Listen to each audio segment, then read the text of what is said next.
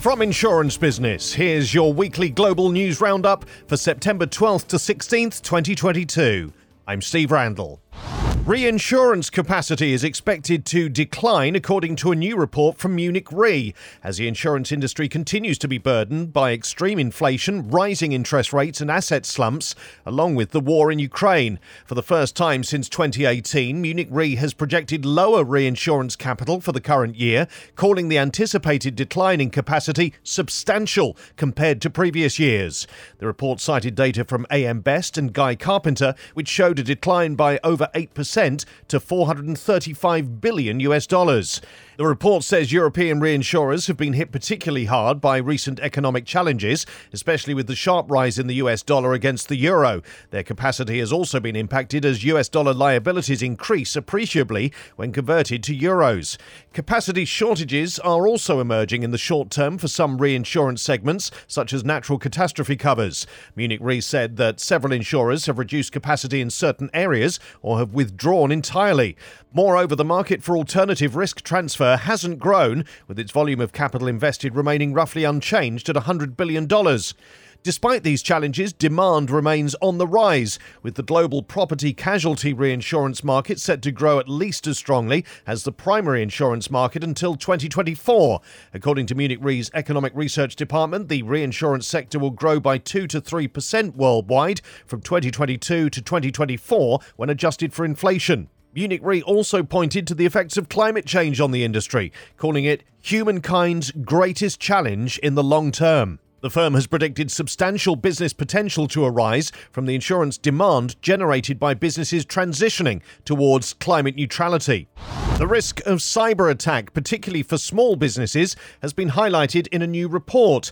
Cybersecurity firm Coalition analysed claims data from more than 160,000 organisations it protects through its partnerships with leading global insurers. It revealed that fewer claims were made in the first half of this year as the frequency and severity of ransomware attacks plummeted, but that doesn't mean organisations are safe. Ransomware demands fell from $1.37 million in H2 2021 to $896,000 in H1 2022. Manufacturing and industrial businesses related to the supply chain remain the most targeted victims, but non-profit policyholders noted a shocking 57% increase in claims frequency. The lower effectivity rate of ransomware attacks has caused hackers to turn to more reliable phishing methods like funds transfer fraud to target individual employees. The percentage of claims with phishing as the primary attack jumped from 42% in H2 2021 to 58% in the first half of this year. Small to medium-sized organisations under 25 million in revenue are asked to be more vigilant since they have fewer resources to respond to attacks. The first half of this year saw the average cost of a claim for a small business increase 58% to $139,000. With ransomware gangs on the rise, Coalition warned that cyber incidents have the power to put small organisations out of business, which is why they need an active approach to managing risk.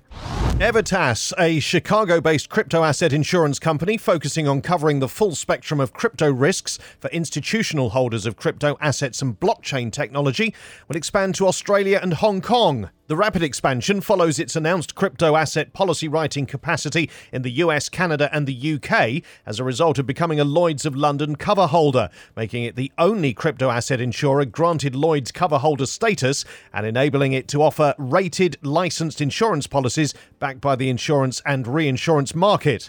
The firm revealed that around $4 billion in crypto assets were stolen in 2021 alone, with a tiny fraction of those losses protected by insurance.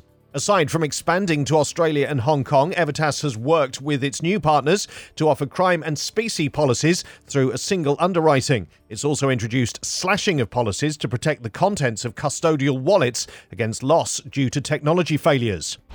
US commercial insurance prices rose again in the second quarter of 2022, according to WTW's most recent commercial lines insurance pricing survey. The survey compared prices for policies underwritten during Q2 to those charged for the same coverage in the same quarter of 2021. The aggregate commercial price change reported by carriers rose nearly and above 10% in the second through the fourth quarters of 2020, and since then has fallen to just below 6% in the second quarter of 2022, the survey survey reported. Data for nearly all lines of business continued to show significant price hikes in Q2, except for workers' compensation and directors' and officers' liability. The survey continued to indicate a slight price drop for workers' compensation, similar to Q1. D&O liability saw a small price decrease compared to a moderate increase during the previous quarter. The largest price increase continued to be cyber, although the reported volume was much smaller than other lines. When comparing account sizes, reported price changes were all below double digits, including specialty lines.